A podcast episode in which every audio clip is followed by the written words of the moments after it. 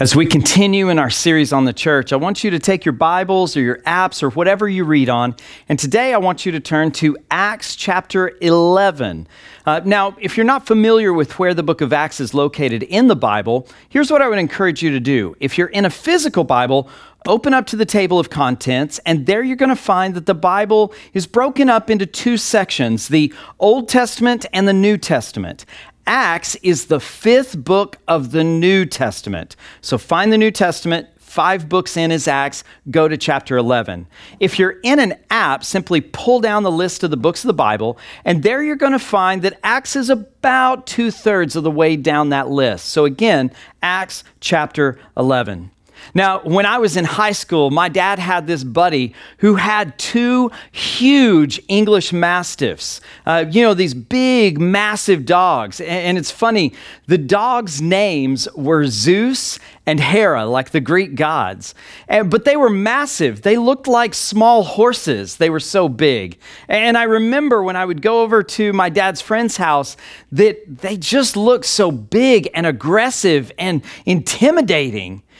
And the funniest thing about these two dogs is my dad was getting constantly called by his friend to come and help him find his dogs because they constantly broke out of the backyard.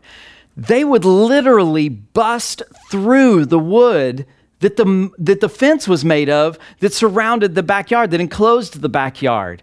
And my dad's buddy tried over and over. He tried thicker wood and he tried panels of wood. And at one point, he even put up sheets of metal to try and contain these dogs. And that didn't even work. Oh, the dogs would get up on the corners and the edges of the metal and they would shake it and yank on it and bite at it until the bolts had pulled apart or broken. These dogs were, were incontainable, uncontainable. They, you couldn't keep them in the yard, and they were crazy. They were the friendliest, sweetest dogs in the world. They, they would not harm a fly. But believe me, if you were going down the street and you saw one of those two big English Mastiffs walking toward you, you would go the other direction because they just looked so mean and huge and intimidating. And so they were basically unstoppable. No matter what my dad's buddy did, there was nothing he could do to contain them if they decided they wanted to get out. He could not stop the force, the strength of these two dogs. Now, have you ever encountered an unstoppable force? Uh, for example, Maybe you've seen one of those videos where a train is heading towards an intersection and there's a truck or a car that has stalled out right on the tracks. And that train just comes through and just blows through the car and it doesn't even flinch. It doesn't skip or, slow down at all. It, it's as if the car was never there. Uh, maybe you've seen something like that, or maybe you've seen the aftermath of like a tornado that goes through and goes over a barn and just levels the barn to the ground and just keeps going. There are so many things in this world that we think are unstoppable forces. But in reality, there's only one true unstoppable force. And we're going to read about that in today's account from the early church. So, as you're turning to Acts chapter 11, um, we are going to look at the last few verses of Acts chapter 10. Uh, so, just FYI, but let me do a little recap. Last week, we read the account from Peter's life and the account of the early church, where Peter receives a vision from heaven. And basically, we, long story short, we realize that the heaven, the vision is not so much about the items that Peter is actually seeing, but it has to do with how Peter sees people and how he approaches them. He, he specifically goes and ministers, eh, speaks Jesus into the life of a Roman centurion named Cornelius. And here's how the account ends. Peter gives, I want you to look with me in chapter 10, starting in verse 44. So, Acts 10, verse 44. As you're finding that, let me recap what has just happened. Cornelius has told Peter about this angelic vision that he's had from God, and Peter shares the gospel, shares the good news of Jesus with Cornelius and everybody in his household.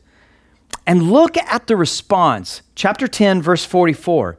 It says, While Peter was still saying these things, the Holy Spirit fell on all who heard the word.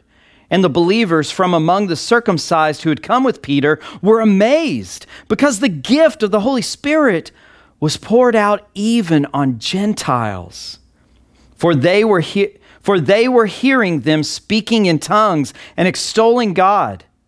And then Peter declared, Can anyone withhold water for baptizing these people who have received the Holy Spirit just as we have?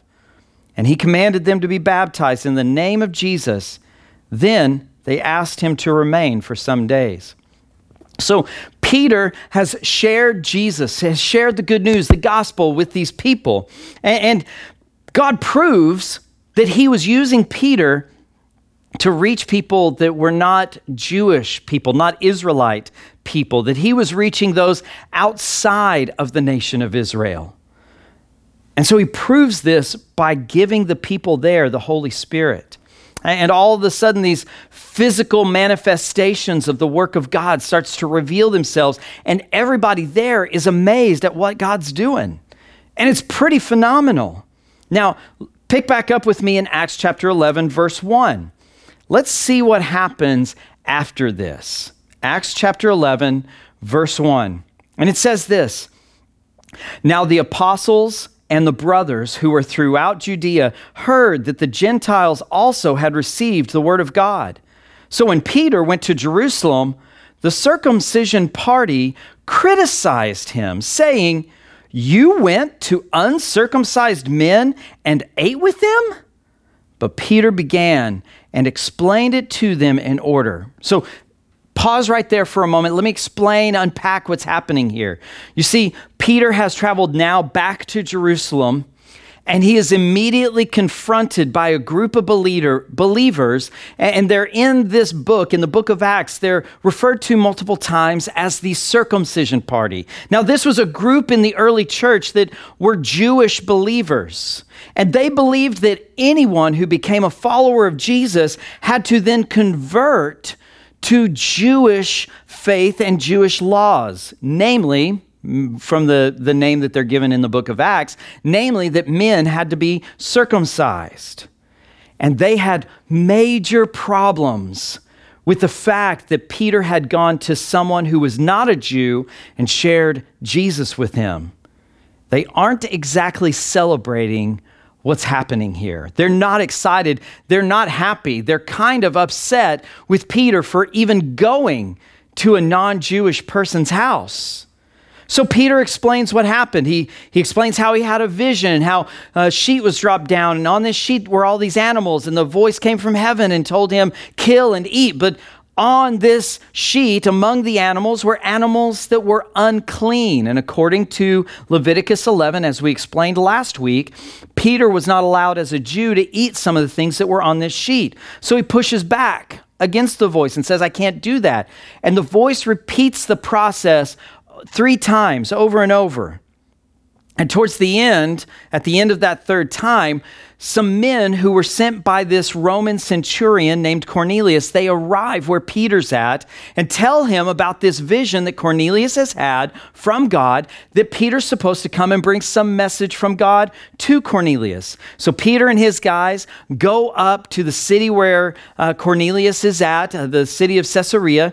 They go up there and Peter sees and uh, understands what's going on, shares the gospel, and these men come to know Jesus in the household. Now, pick up again. Acts chapter 11, verse 15 is where we're going to be now. Acts chapter 11, starting in verse 15. So he has just shared what he witnessed and what he did and what he said to him. And this is the conclusion of him explaining what had happened.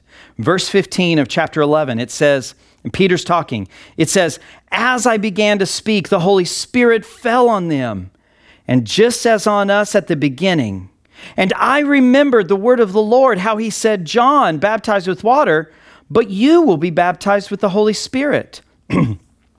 if then God gave the same gift to them as He gave to us when we believed in the Lord Jesus Christ. Who was I that I could stand in God's way?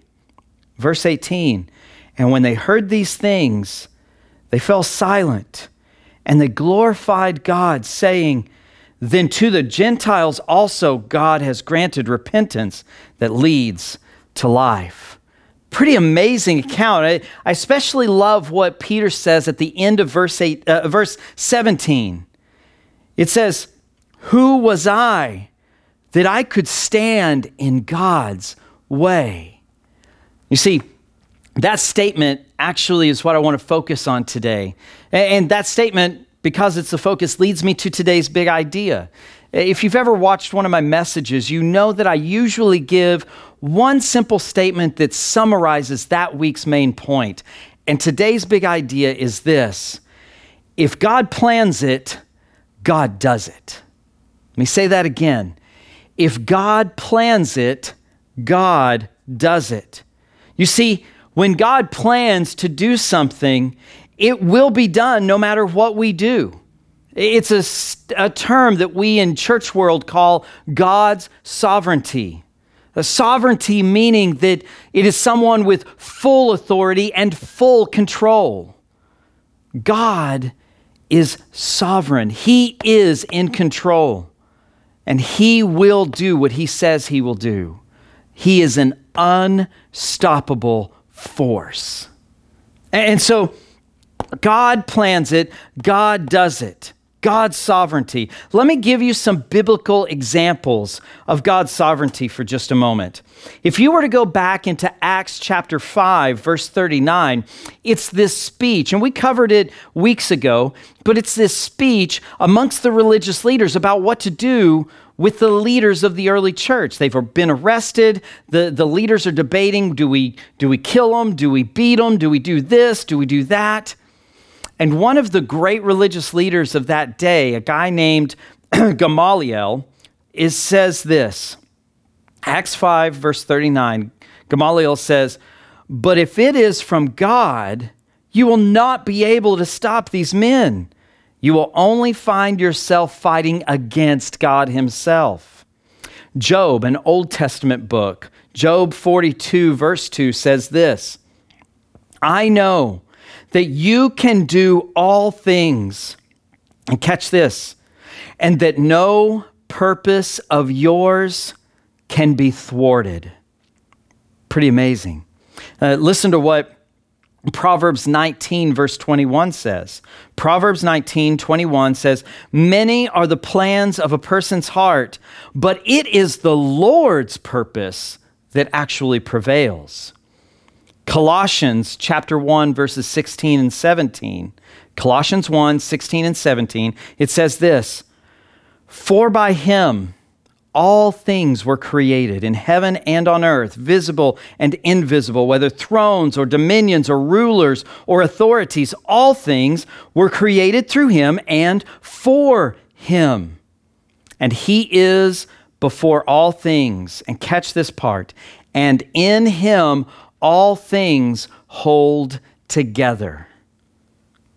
You know, there's so many passages that speak of God's sovereignty, his power, his unstoppable forcefulness. But one of the most beautiful passages that speaks of this is in Romans 8 28. Romans 8, verse 28. And it basically says that God works all things together, but the best part about this passage is it says he works all things together for the good of those who are called by the name of Jesus Christ. You see, God's not just sovereign to do whatever He wants, although that is 100% true. God is sovereign to do whatever He wants, but He chooses to do what's best for our good. If God plans it, God does it. And that is a good thing for us. That is good news for us. Because if God, in his unstoppable force, in his power, in his sovereignty, if he's for us, then who can be against us? His power is working for us. But here's the cool thing if we follow Him, we're working for Him as well. You see, it all works together. We submit to Him, we follow Him, we do what He's called to us to do, and God works all of that out for us through His sovereignty. So, who are we to stand in God's way? That's what Peter says. Who am I to stand in God's way? But how do we apply this? What does this mean for us as followers of Christ and as the church, as the gathering of believers? Well, I think that this passage gives us three things that we need to notice today. The first one is there are three actions that we take to respond to the, the fact that if God plans it, God does it. And the first action that we do in response is that we follow Him. We follow Him. When we recognize God moving and God directing and God executing a plan, either through our lives or in the world around us, our role is to follow Him. It involves submitting to where He's leading, submitting to following, not taking charge and not doing things the way we want. It's submitting to His perfect plan. And let's be honest, you may not like where God takes you. You may not like the direction that God takes the culture or the world, but that doesn't change the fact that God is in control, not us. And our role is to follow Him. Maybe you're watching right now, and maybe you don't know God. But maybe you're listening, and maybe, maybe the idea that there is an unstoppable force that is looking out for the good of you, maybe that sounds like something you could use in your life. Maybe you could use the confidence.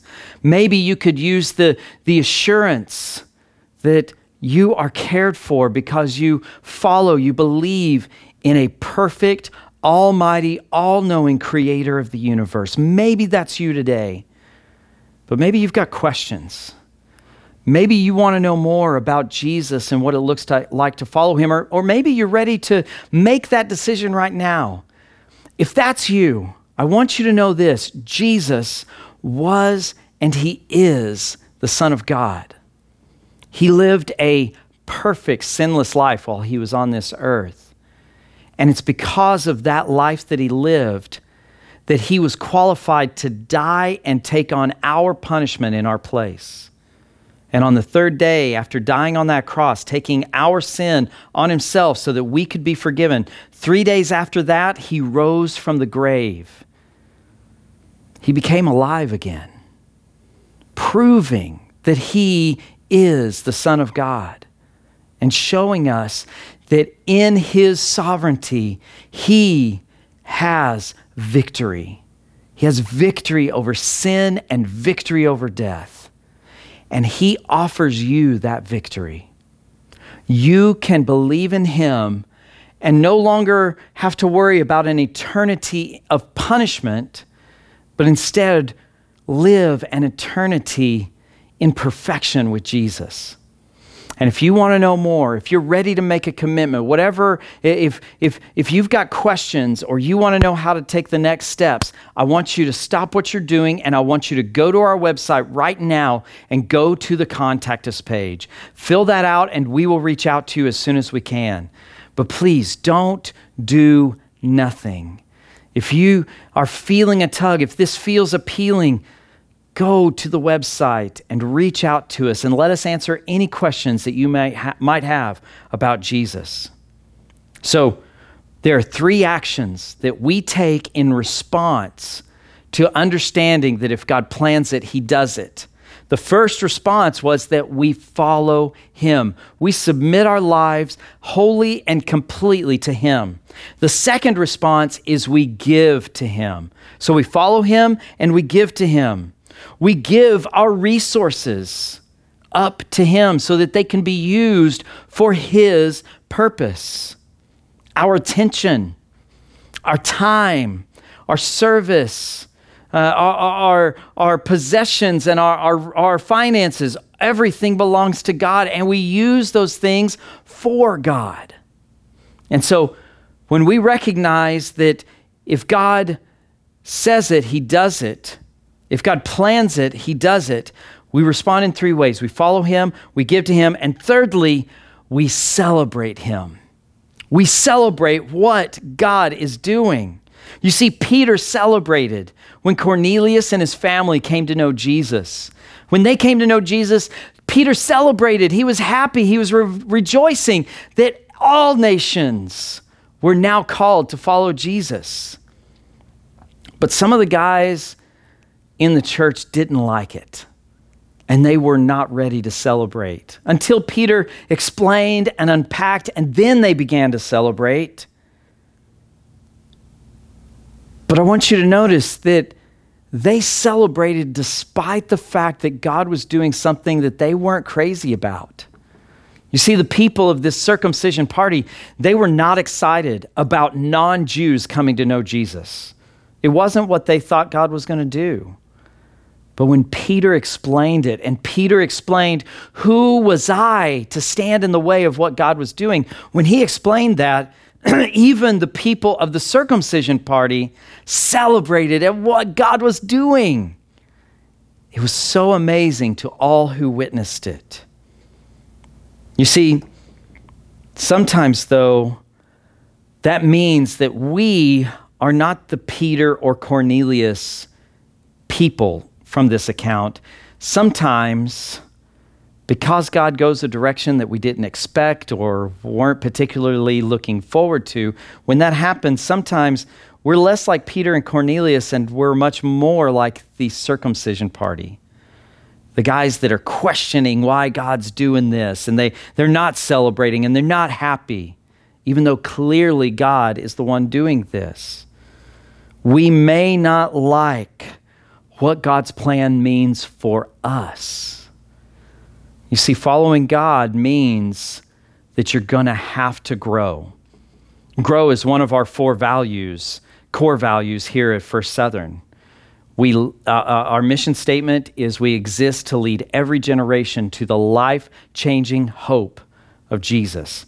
And we accomplish that through our four core values. The first one is we have strong beliefs, we believe. The second one is that we grow, which means we, we change. Growth means change. The third one is we connect to God, to our church family, and to our community. And in that connection, the fourth one is we serve God and our church family and our community. In this case, we have to learn to grow with where God is taking us. We have to be flexible. we have to be willing to change the things that we see, the things that we want, the opinions we have. We have to be flexible to change and maneuver based off of what God wants to do, not what we want to do. You see, if God plans it, He does it. It's as simple as that. And that means that we may have to reevaluate how we see people. It means that we may have to see people, uh, train ourselves, and, and be conscious and intentional about seeing people through the compassionate eyes of Jesus, our Savior. It also means that we may have to reevaluate how we see the church you know, we may have to reevaluate and see through the plan that God has for the church to lead every generation to the life changing hope of Jesus. And sometimes that means that the church has to change as well. Obviously, within biblical boundaries, we're not going to go outside of what God's word tells us. But sometimes there are things we do or believe or patterns we follow that are not necessarily good or bad, not they're not tied to the Bible and they were effective maybe one day, but maybe now God's calling us to something different. And so we have to reevaluate how we see the church. And then we also may have to reevaluate how we see the culture and the world around us. We have to see it as something that God is actually in control of the movements that we see around the world and in our culture, governments rising and falling, uh, elections, um, protests, things that are swaying, things that are happening, all those things are in God's control.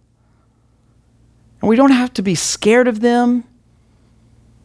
We don't have to worry about them. We don't have to be anxious about them because God is in control. We may not like the direction He's taking it, but we can be reassured that He, in fact, is in control. You see, it boils down to this. It boils down to do you really trust God and His sovereignty? Do you really trust it? Do you really believe that if God plans it, God does it? Do you truly believe that? Do you truly believe that God is an unstoppable force and that whatever He plans, He does? Do you believe that? If you don't, you'll never be able to follow Him and give to Him and celebrate Him when He does something amazing. So here's the closing question In what way do you struggle to follow him, to give to him, and to celebrate what he's doing when he's doing something different when that we may not be comfortable with? Let's go to the Lord now and ask him to have help us to have trust in him. Join me in prayer. Almighty God, we thank you so much for today. And Lord, we pray that we would trust. Jesus multiple times said, Oh, you of little faith. And Lord, we recognize today that in so many areas of our lives we have little faith. And so, God, we pray that you would show us how to have strong faith, to truly trust in your sovereignty. Help us to follow you. Help us to give towards your plan and help us to celebrate when you do something, whether we're uncomfortable with it or not. We thank you, Lord, and we pray all of this in Jesus' name. Amen.